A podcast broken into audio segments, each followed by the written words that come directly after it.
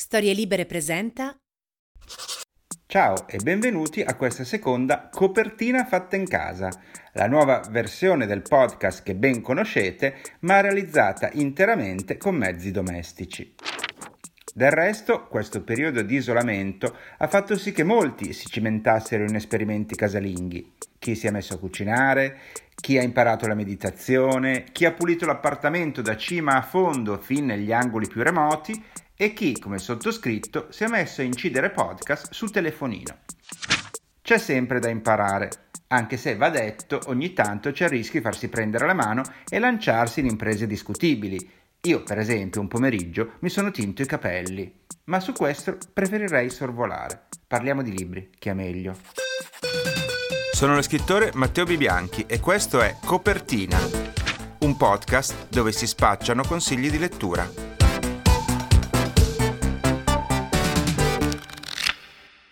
Un piccolo dibattito che ho notato in rete riguarda proprio il tema della lettura.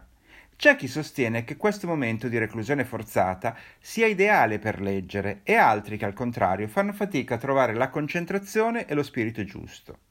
In questa diatriba, una volta tanto, io rappresento l'esponente inutile, il neutro, perché leggevo prima e leggo adesso più o meno lo stesso numero di libri. Sono cambiate altre abitudini magari, ma non questa. Però, al di là della quantità, se volete sapere quali sono questi testi, ve li racconto nella rubrica delle mie letture in corso. Due nuove uscite mi hanno reso particolarmente felice in questo periodo assai triste. La prima è rappresentata dal nuovo numero della rivista Freemans, un nome che gli ascoltatori di questo podcast di sicuro già conoscono curata da uno dei migliori editor al mondo, John Freeman appunto, la rivista esplora in ogni uscita un tema attraverso racconti, poesie e articoli dei più interessanti scrittori contemporanei. Esce in lingua inglese, ma noi abbiamo la fortuna che venga tradotta interamente in italiano dalla casa editrice Black Coffee. Questo numero è dedicato alla California e il motivo lo spiega lo stesso John Freeman nell'introduzione. La letteratura della California, dice, è tra le più vivaci del mondo. In California ci sono più emigrati di qualsiasi altro Stato americano. Vi risiede quasi un quarto della popolazione emigrata del paese. Praticamente un terzo degli abitanti è nato altrove. In un mondo che sta vivendo una migrazione globale di massa, questi dati rendono la California lo stato più letterario che ci sia di una nazione sempre più illetterata. Beh, direi che è una motivazione più che valida. Questo numero non potrebbe essere più ricco a cominciare dai nomi eccellenti che vi compaiono. Da un reportage sugli incendi che hanno devastato ampie zone del paese, firmato dal celebre autore e giornalista William T. Volman, alle riflessioni personali sull'uso creativo della marijuana dello scrittore inglese Geoff Dyer, fino al breve testo autobiografico su un quartiere hippie di San Francisco, firmato dal premio Pulitzer Jennifer Egan. Ma come spesso avviene, i miei racconti preferiti sono quelli di autori meno noti o ancora non tradotti da noi, perché il bello di Freemans è di farti scoprire un sacco di nuove firme interessanti. Come il bellissimo racconto La California di mia madre, della scrittrice di origine messicana Reina Grande, che racconta il divario che separa la sua vita di donna che si è integrata pienamente nella società americana da quella di sua madre, che non ha mai voluto imparare la lingua inglese, accontentandosi di vivere in periferie degradate con lavoretti saltuari, senza mai rinnegare o rimpiangere tale scelta, che le sembrava comunque migliore della povertà assoluta che aveva lasciato nel suo paese d'origine. O Guarnizioni, della scrittrice indiana Shobha Rao, storia di una famiglia arrivata in California dall'India, con la prospettiva di gestire un motel e di arricchirsi, ma che si trova a fare i conti con una struttura decadente, sempre meno frequentata dai clienti e con debiti che richiedono sforzi economici e morali molto alti per essere ripagati. O il delizioso racconto autobiografico di Rabi Alameddin, del quale qui a copertina tempo fa io vi avevo caldamente consigliato il romanzo Io la Divina. In questo pezzo l'autore rievoca quando da giovane aveva lavorato al banco di un bar a San Francisco, stringendo amicizia con un gruppo di imbianchini irlandesi che veniva quasi ogni giorno per pranzare e guardare lo sport alla tv, e di come loro fossero rimasti sbalorditi in seguito nello scoprire che lui fosse gay, riuscendo però a mantenere il clima di cameratismo sfrontato e virile che si era creato fra di loro. O ancora il racconto epistolare Omaki-san, della scrittrice di origine giapponese Karentei Yamashita, che attraverso uno scambio di lettere fra i vari componenti della stessa famiglia traccia il ritratto cattivissimo di una timida vedova che si rivela essere una temibile arrampicatrice sociale. Come vedete, una panoramica ampia di stili, ambientazioni e atmosfere rendono ancora una volta la lettura di Freemans un'esperienza assai stimolante. Two. Un'altra ragione che mi ha rallegrato in questi giorni è l'uscita del nuovo romanzo di Jenny Offill, un'autrice che io idolatro. Se dovessimo dividere idealmente gli autori in due macro categorie, da un lato quelli che eleggi per la capacità di raccontare storie, dall'altro quelli che apprezzi per il loro stile, la Offill finirebbe senza dubbio in questa seconda sezione. Capiamoci subito, stiamo parlando di una scrittrice di nicchia, perché i suoi romanzi sono quasi impossibili da raccontare, essendo sostanzialmente privi di trama e composti solo da paragrafetti che sembrano più pensieri a ruota libera che una narrazione di qualche tipo. Ma proprio per questo, secondo me, sono straordinari. Non fa eccezione questo nuovo libro intitolato Tempo variabile, pubblicato da NN e tradotto mirabilmente da Gioia Guerzoni. Un romanzo senza un vero inizio e senza una vera fine, nel quale il lettore segue le annotazioni di Lizzie, una bibliotecaria che vive col marito e il figlio, ma deve preoccuparsi anche del fratello, un ex tossico dal carattere instabile che ha da poco avuto una bambina. Intanto la sua amica Silvia, che è un'esperta in cambiamenti climatici e ha un podcast molto seguito sull'argomento, le chiede di aiutarla e le affida il compito di rispondere alle tante mail che le scrivono gli ascoltatori. Il libro procede così tra riflessioni di Lizzie sul suo matrimonio, resoconti delle richieste ai frequentatori della biblioteca, dialoghi col fratello, domande agli ascoltatori su questioni climatiche e piccole avventure quotidiane. Una specie di zibaldone contemporaneo dal sapore molto spesso ironico. Io credo che il segreto per apprezzare un libro simile sia entrare a abbracciarne il ritmo. All'inizio può apparire strano o disorientante questo modo di raccontare, ma proseguendo nella lettura, il carattere curioso e profondo di Lizzi, il suo spirito, la sua acuta capacità di analisi del reale vengono a poco a poco fuori e non puoi che esserne ammaliato. Per chi non conoscesse questa autrice, io consiglierei di recuperare anche il meraviglioso Sembrava la felicità, sempre pubblicato da NN, a mio avviso un piccolo capolavoro. Concludo la rubrica con un libro che da qualche mese stazionava sui miei scaffali e che finalmente in questo periodo sono riuscito a leggere. Lo firma Riccardo Gazzaniga, che è un autore interessante sotto molti punti di vista, a cominciare dal fatto che per Storie Libere ha creato due ottimi podcast di carattere storico-sociale, A Pugni Chiusi e 1989. Se non li avete ancora ascoltati, fatelo e poi perché nella vita svolge il doppio ruolo di scrittore e poliziotto, una combinazione abbastanza rara. Il suo primo romanzo, Avviso coperto, pubblicato da Inaudi, si ispirava proprio alla sua esperienza professionale, infatti raccontava degli scontri fra ultra e forze di polizia, e si era aggiudicato il premio Calvino nel 2012. Con il suo ultimo libro, Colpo su colpo, edito da Rizzoli, cambia invece scenario e racconta una storia di sport e bullismo. La protagonista è Giada, una liceale sedicenne che pratica savate, una forma di combattimento nota anche come box francese. Giada è anche innamorata di Erika, una sua compagna di classe, e questo le complica molto la vita. I genitori, in particolare la madre, fanno difficoltà ad accettare che ami le ragazze e alcuni compagni la tormentano con battute, minacce e aggressioni vere e proprie. Quello che Gazzaniga mette in scena con molta sensibilità e precisione è la doppia battaglia che la ragazzina è chiamata ad affrontare. Da un lato la lotta per accettare se stessa e farsi accettare, dall'altro la lunga e estenuante preparazione atletica per affrontare il suo primo combattimento sul ring. Gazzaniga è riuscito a scrivere un romanzo sul bullismo senza alcuna retorica, sostituendo a tanti discorsi molta azione, rendendolo un libro vitale e molto fluido. Colpo su colpo è un romanzo in grado di parlare due pubblici diversi, quello degli adolescenti, per il modo credibile con cui racconta le loro paure, le loro sfide e i loro ideali, e quello dei genitori, degli adulti, che devono sforzarsi di capire i propri figli, ma devono anche fare i conti con la realtà del lavoro, con la grettezza della gente e con i tanti compromessi che la vita richiede. Un libro che sarebbe bello e utile che venisse letto nelle nostre scuole e che solo nelle pagine finali dei ringraziamenti rivela un risvolto personale dell'autore che rende ancora più significativa e intensa la lettura. E con questo voltiamo pagina e spostiamoci nella sezione Fidati di chi ne sa.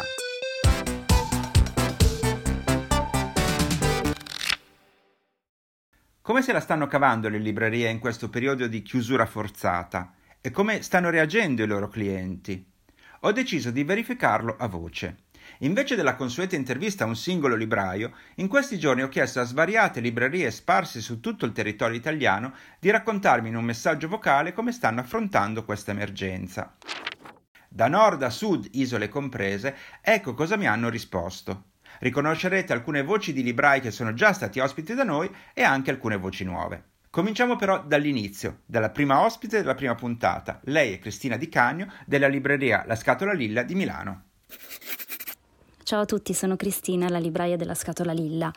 Come sto organizzando il mio lavoro ai tempi del coronavirus? Beh, eh, sicuramente tutto è diventato virtuale, così come gli abbracci e, e, anche il ruolo di una libraia. Dico sempre, la libreria è chiusa, la libraia è aperta. Continuo a fare, eh, a dare i miei consigli di lettura, a leggere tantissimo per potervi raccontare storie. Ho una rubrica giornaliera su Instagram che si chiama Divano Letto, proprio dal divano letto di casa mia, dove si consigliano storie con degli ospiti, un sito internet attivo eh, sul quale poter comprare i buoni.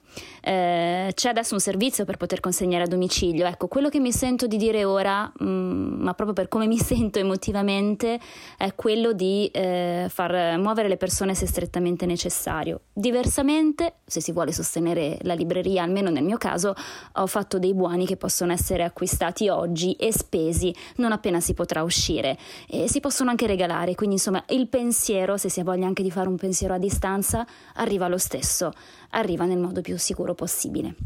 Quindi si continua virtualmente, ci si sta vicini, tantissime storie sono pronte ad arrivare, dobbiamo solamente avere pazienza, è un tempo sospeso per tutti. Scendiamo ora a Firenze con la piccola farmacia letteraria. Ciao Matteo, ciao a tutti gli amici di Copertina, io sono Elena Molini della piccola farmacia letteraria di Firenze. Come tutte le altre librerie italiane, noi adesso siamo chiusi al pubblico, ci siamo organizzati per le spedizioni a domicilio, noi abbiamo anche l'e-commerce, quindi comunque diciamo che qui la situazione è surreale però io continuando comunque a lavorare tutti i giorni la vivo, la vivo abbastanza, diciamo, abbastanza bene. Che dire, eh, i clienti, io essendo in libreria, i clienti che passano mi bussano alla finestra disperati che vogliono un libro. Sembra proprio, ecco, una cosa fondamentale per loro poter leggere un buon libro in, in questo momento. I, ricevo tantissime richieste di consigli via mail, via Facebook, di persone proprio che cercano un testo per questo momento particolare della loro vita, anche persone che non hanno mai sperimentato nella propria vita la sensazione di ansia in questo momento momento la sentono molto molto forte, quindi i libri per l'ansia sono gettonatissimi. Ci sono anche tante persone che stanno vivendo questa quarantena in completa solitudine, magari non hanno un compagno oppure sono distanti dalla famiglia, sono rimasti lontani dalla famiglia e quindi mi chiedono libri contro la solitudine per comunque passare questo periodo che poi non si sa quanto dura, quindi ovviamente le persone sono, sono un pochino smarrite. Ecco, nei miei lettori sento tantissimo smarrimento, però comunque sempre voglia di andare avanti, di essere sempre propositivi, creativi. Quindi ecco, diciamo che la situazione è molto molto difficile, però io vedo anche un barlume di speranza e di positività per quanto riguarda poi le persone quello, e quello che mi circonda. Io vi saluto, vi mando un grandissimo bacio, a presto, ciao. Spostiamoci sulla costa tirrenica con Andrea Geloni a Pietrasanta. Io ho osservato nei miei clienti, eh, Nina Pietrasanta, eh, ho due tipi di reazioni. La prima è quella di chi ha dato fondo come, come lo, lo, scoiattolo nel nido alle ghiande accumulate, quindi eh, tutti quei libri che si erano accumulati sul comodino fino agli inaffrontabili, Infinite Jest, eh, sono stati finalmente affrontati e quindi questi clienti io non li rivedo perché devono arrivare in fondo a cose alle quali è umanamente impossibile arrivare in fondo modo. E, però va benissimo così perché ognuno reagisce a suo modo e poi ci sono invece quelli che hanno accettato la sfida eh, di, delle consegne a domicilio che noi abbiamo fatto appena Lali ci ha detto che potevamo fare e delle spedizioni. Eh, vabbè, è stato bello nei primi giorni quando ancora, sì, Lali ci aveva detto che si poteva, però insomma ci guardavano un po' con sospetto. Eh, un cliente eh, che mi ha, mi ha ordinato un libro, gli ho detto te lo porto a casa e lui mi ha detto ok, allora io dico in casa che vado a comprare le sigarette e ci vediamo sotto casa mia. È stato bellissimo perché una volta il vizio erano le sigarette e adesso sono diventati i libri. Ehm, in ogni modo questo è un momento ovviamente difficilissimo e molto particolare secondo me Stanno nascendo cose molto belle, però, come in tutti i momenti di crisi, eh, c'è una, un bel clima di collaborazione appunto con gli editori, con questa cosa dei libri da sport e in generale anche insomma nei, nei rapporti con, eh, con, i clienti, con, con, gli editori, con i, con i, fornitori, con i distributori, eh, stanno venendo un po' fuori insomma le, le, la vera natura delle persone, ecco, lo dico anche dal punto di vista di chi ha fatto dei passi e chi invece invece si è ben guardato da farli. Eh, quindi insomma usciremo da questa crisi con una consapevolezza maggiore e forse eh, con anche con una consapevolezza maggiore eh, del nostro ruolo, eh, per quanto piccoli in questa filiera, e della nostra forza e della necessità di, di rimboccarci le maniche e inventarci cose, continuare, diciamo, perché già lo stiamo facendo, a inventarci cose nuove. Ciao e grazie. Da Roma il messaggio arriva da Francesco Mecozzi della libreria caffè Giuffà. Ciao Matteo, ciao a tutti, sono Francesco della libreria Giuffà. Anche noi in questo periodo ci siamo reinventati, ci siamo riorganizzati e stiamo facendo spedizioni, soprattutto su Roma, ma non solo. Abbiamo aggiunto una cosa che ci sembrava così confortante, in qualche modo è anche una nostra caratteristica poi della libreria è quella di poter spedire insieme ai libri anche delle bottiglie di vino. Quindi ogni settimana facciamo delle proposte o diversamente se qualcuno ci vuole chiamare gli possiamo consigliare così come un libro, così come una bottiglia. La, la risposta che abbiamo avuto è stata molto calda, molto accogliente. Eh, intorno a noi si è un po' risvegliata o riattivata tutta una comunità che e poi tutta insieme uno non pensa mh, mm, mai così numerosa, così folta e così longeva, nel senso che poi eh, si, si, muove veramente tutto il mondo che ci circonda. Questo in realtà anche perché in effetti noi lavoriamo molto su, sulla prossimità, sul quartiere, sulla nostra città, per cui in qualche modo è un piccolo semino che poi uno lascia lì e in qualche modo dà dei, dei frutti.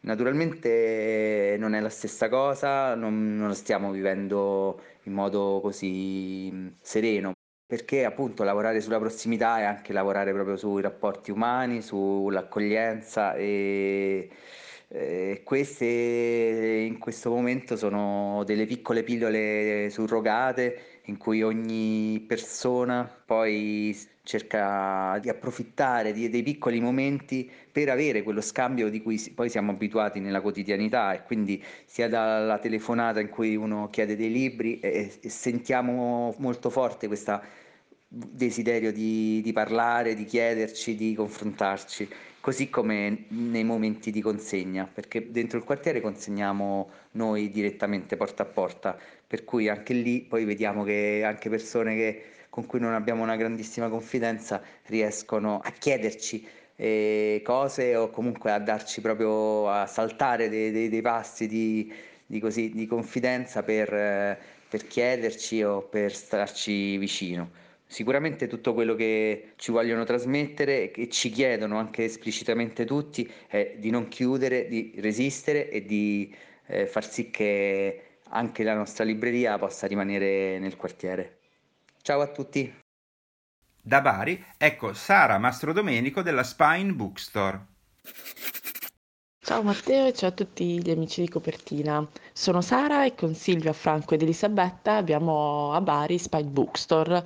Spine Bookstore è una libreria che ha come focus uh, l'editoria per immagini e uh, si trova all'interno di, dell'Officina degli Esordi, che è il laboratorio urbano della città di Bari.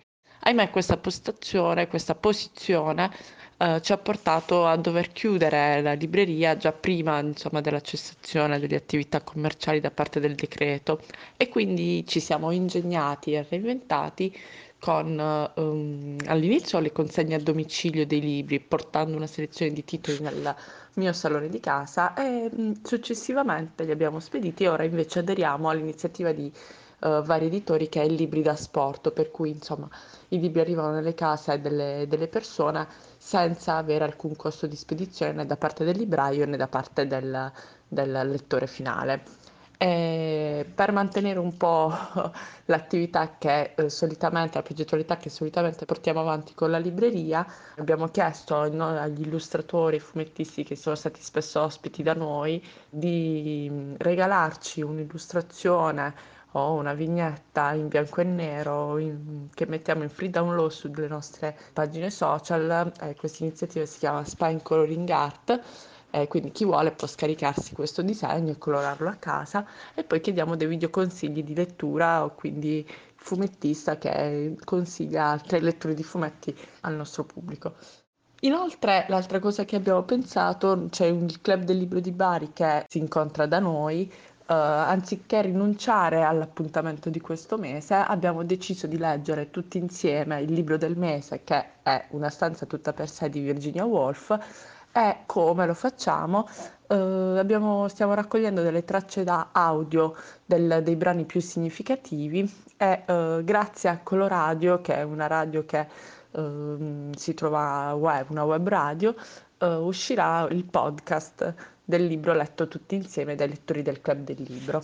È abbastanza difficile, insomma, un po' questo periodo è strano, è abbastanza strano parlare di libri tramite uh, social o tramite uh, mail, però insomma arrivano dei, sta, stiamo avendo davvero un buon supporto dal nostro pubblico.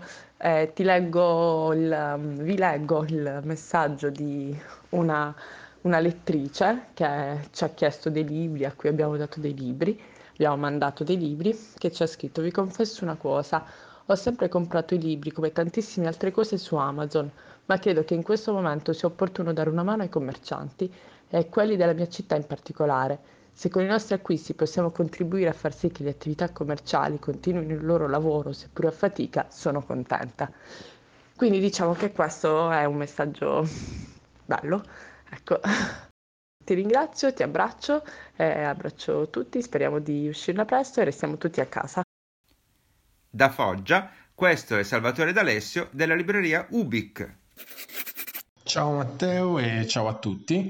E anche qui da Ubic Foggia, come quasi tutte le librerie italiane, ci siamo organizzati con un sistema di consegne a domicilio e quindi mm, ci appoggiamo a un corriere locale che consegna in città. E no- la nostra prima risposta è stata quella di registrare dei, dei contributi per i nostri social, quindi noi librai Abbiamo, abbiamo, registrato le nostre letture sul comodino nostre, dai nostri salotti e abbiamo invitato i nostri clienti a, ad aspettare qualche settimana, ad aspettare qualche giorno e di non, di non, cedere all'acquisto online. E la risposta che abbiamo avuto è stata molto positiva perché eh, abbiamo avuto molti messaggi di solidarietà di persone che appunto mh, hanno detto di aspettarci, e, ma la cosa bella è stata che molti hanno accettato il nostro invito e, e ci hanno mandato le loro letture.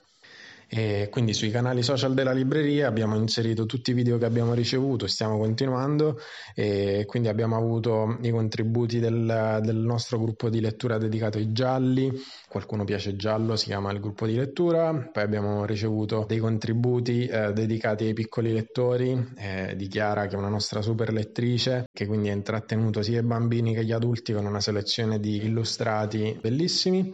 Poi eh, abbiamo avuto tanti contributi anche dal nostro premio letterario che si chiama Leggo quindi sono, che è un premio letterario che eh, è bloccato anche quello perché andavamo nelle scuole, in carcere, nelle città piccole in cui non ci sono librerie e, e quindi tutto al momento è bloccato. E, e, anche loro hanno accettato il nostro invito, i lettori del premio, eh, di mandarci i loro contributi. E quindi stiamo ricevendo recensioni dei libri in gara e delle clip con le letture. Da tutti, dai, dai piccoli, dai lettori giovani delle scuole agli adulti, quindi agli insegnanti, ai bibliotecari e mi ha fatto molto piacere perché proprio ieri è arrivata, è arrivata una recensione uh, di uno dei libri in concorso eh, che è Elena di Sparta eh, di Loreta Minutilli pubblicata da Baldini Castoldi. Questa recensione è stata davvero toccante perché questa giovanissima lettrice ha tracciato un paragone tra eh, il suo isolamento volontario a, alla, all'isolamento obbligato di Elena di Troia. Quindi in questi giorni lei si è fatta compagnia con questo libro ed è una recensione molto bella, piena di riflessioni, eh, ma anche piena di speranza che ci, dice, ci, ci invita tutti ad aspettare il giorno in cui torneremo liberi e torneremo ad apprezzare tutto quello che abbiamo intorno perché la primavera ci aspetta. E quindi speriamo che questa primavera arrivi presto e che sia piena di libri. E infine un vocale di Fabrizio Piazza di Modus Vivendi a Palermo. Eccomi Matteo, grazie per eh, questo invito e per eh, dare il nostro contributo. Ti racconto che noi come libreria Modus Vivendi stiamo cercando di restare vicini ai nostri lettori, ai nostri clienti, eh, offrendo il servizio a domicilio e eh, spedizioni in tutta Italia. È un servizio che abbiamo eh, chiamato Modus Express.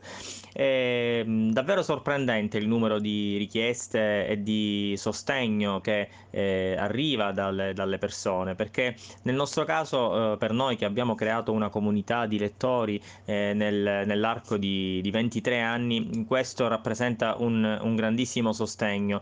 Eh, non è tanto il bisogno di libri che si manifesta da parte dei, dei nostri lettori e, e, lettrici, perché libri a casa da leggere ne abbiamo tutti, si può leggere, si possono rileggere i classici, non, non mancano sicuramente, ma davvero eh, sorprendente è la, mh, è la forza del sostegno eh, e dell'energia che ci arriva dalle richieste che in questi giorni stiamo ricevendo attraverso i nostri canali social, le telefonate, eh, il, la richiesta proprio di, di, una voce, di un sostegno anche da parte nostra che non abbiamo mai lasciato soli i nostri lettori con le iniziative, con le colazioni letterarie, eh, con eh, i libri presentati sulle terrazze all'aperto nei, negli appartamenti padermitani. Eh, quindi non posso che ringraziare ringraziare tutto questo affetto che ci sta circondando in questi giorni dell'emergenza coronavirus. Ci stiamo inventando anche delle, delle, iniziative come i menu, i menu letterari, eh, ci siamo creati questi, questi, questi, quattro libri portata dall'antipasto al dessert per così creare una sorta di telaio di fiducia nei confronti dei nostri lettori che quindi possono eh, anche aderire parzialmente al, al menu proposto da noi.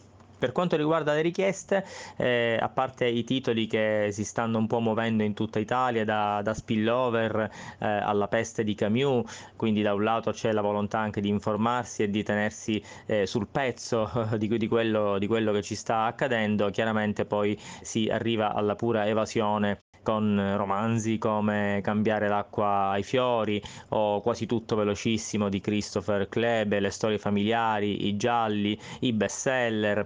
E poi l'ultima cosa che, che stiamo notando è che c'è un grande avvicinamento da parte di, una, eh, di, di, di tanti lettori nei confronti delle librerie indipendenti. Quindi eh, molti si stanno spostando da Amazon che avvertono, che, che, che avvertono come un, eh, un golem impersonale eh, senza anima verso i librai. E in questo senso la figura del libraio eh, in questi giorni di isolamento rappresenta quasi una, mm, eh, una figura, una voce amica. Eh, e quindi da, da, questo punto di vista eh, davvero grandi soddisfazioni perché nell'emergenza e in un momento così difficile, così nero si intravede uno spiraglio di luce che ci può far ben sperare anche per il nostro, il nostro futuro e la nostra professione anche in forza della nuova legge sul libro che è stata da, pochi giorni approvati. Quindi paradossalmente in questa situazione di crisi e eh, di difficoltà c'è un'opportunità, nella parola crisi c'è sempre un'opportunità, ma eh, questo ci induce a ben sperare e eh, a fare programmi in, in vista dei prossimi, dei prossimi mesi.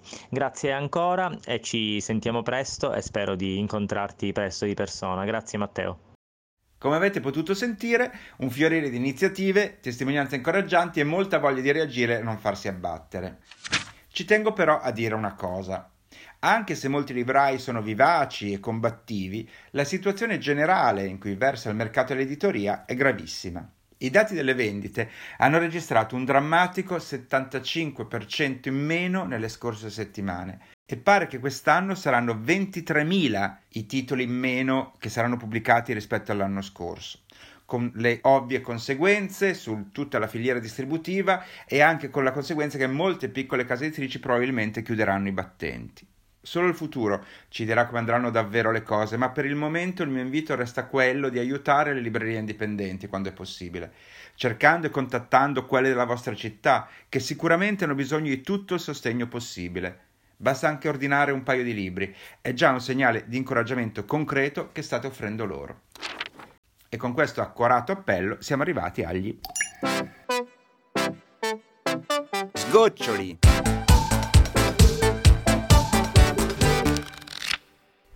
Vi segnalo una bella iniziativa della nave di Teseo, che in questi giorni ha lanciato una nuova rivista letteraria e l'ha resa disponibile gratuitamente in PDF. Si chiama Pantagruel è curata da Elisabetta Sgarbi e fin dal nome dichiara il suo debito di riconoscenza verso Panta, la storica rivista fondata agli inizi degli anni 90 da Pier Vittorio Tondelli. Infatti, Pantagruel vuole riprendere il discorso avviato da quella pubblicazione e portarlo verso il futuro. Il numero zero della rivista ha un tema essenziale e semplice, il pane. Raccontato da autori come Ivan Cotroneo, Claudia Durastanti, Enrico Ghezzi, Ermanno Cavazzoni e molti altri. Pantagruel è scaricabile sul sito lanavediteseo.eu. Come dicevo, è gratis, ma sulla pagina è presente un link per fare una donazione libera a sostegno della Fondazione Humanitas per l'emergenza legata al Covid-19, un modo simbolico per ricambiare questo regalo. E noi concludiamo con un ultimo consiglio letterario, che come sempre è un suggerimento d'autore. Questa volta proviene da Fabio Geda, autore, fra le altre cose, del celebre bestseller Nel mare ci sono i coccodrilli, pubblicato da Baldini e Castoldi, e del recente Domenica, edito da Einaudi Stile Libero. Sentiamo che cosa ci consiglia.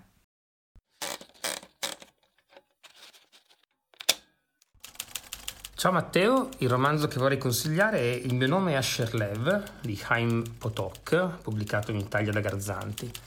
Potok nasce a New York nel 29, è ebreo e la sua famiglia è piuttosto ortodossa. I genitori lo scoraggiano da leggere autori non ebrei, ma lui trascorre di nascosto ore nella biblioteca pubblica locale a leggere Joyce, Mann, Hemingway. E quando si mette a scrivere, a sua volta, ambienta le sue storie nei quartieri di New York, nei quartieri ebraici di New York. Non so se lo sapete, ma New York è la più grande comunità ebraica fuori da Israele, le sue strade sono una sovrapposizione di, di molti mondi ebrei. No? In certe zone di Brooklyn si respira l'aria della Varsavia inizio Novecento, a Williamsburg ci stanno gli ortodossi, nell'Upper West Side i liberi pensatori e così via. Asher è un adolescente eh, di Williamsburg, ortodosso, quindi no? immaginatevelo classico con i capelli rossi, la kippa, i riccioli laterali, e ama disegnare, anzi potremmo anche dire che ama non è la parola esatta, nel senso che proprio non può farne a meno, è la sua natura. Asher disegna con i mozziconi di matita sui fogli dei giornali, disegna al posto di fare i compiti, con la punta della scarpa nella polvere della strada, disegna nella sua testa, osserva il mondo e lo, e lo traduce istantaneamente, naturalmente, in linee, in curve e in colori. Ora, dove sta il problema? Ora, il problema è che Asher deve disegnare di nascosto. Deve disegnare di nascosto perché in una cultura come quella ebraica, quindi tradizionalmente ostile alla rappresentazione figurativa, la sua vocazione rischia di provocare, e ovviamente provocherà, un enorme conflitto nella sua famiglia e nella sua comunità. Quella che eh, Potok mette in scena è quindi una dolorosa, intima, struggente, bellissima, è un romanzo straordinario che io amo infinitamente, battaglia per l'identità. Eh, nella storia di Asher, Lev Potok racchiude quella vera di Sutin, amico di Modigliani, pittore di famiglia ebraica, cui il padre proibiva di dipingere e che da ragazzino era costretto a rubare in casa gli utensili da cucina della madre per rivenderli e acquistare di nascosto pennelli, colori a olio. Un romanzo quindi per chi ama le storie di formazione, per chi ama l'arte, per chi è interessato alla cultura ebraica, per chi ama New York. Eh? Il mio nome è Asher Lev Chaim Potok. Un grande abbraccio a te e a tutti gli ascoltatori di Copertina. Ciao Fabio, grazie a te. I libri suggeriti questa settimana sono meno del solito perché mancano i consigli del libraio, ma ricapitoliamoli lo stesso. Io vi ho consigliato Freeman's California, Black Coffee, Tempo variabile di Jenny Offill, NN Edizioni, Colpo su colpo di Riccardo Gazzaniga Rizzoli. Fabio Geda ci ha appena suggerito di leggere Il mio nome è Asher Lev di Chain Potok Garzanti. E anche questa seconda copertina fatta in casa è finita. Ce ne sarà una terza? Mm, qualcosa mi dice di sì. Nel dubbio, provate a tornare qui fra due settimane e naturalmente non uscite di casa. Ciao. Ciao.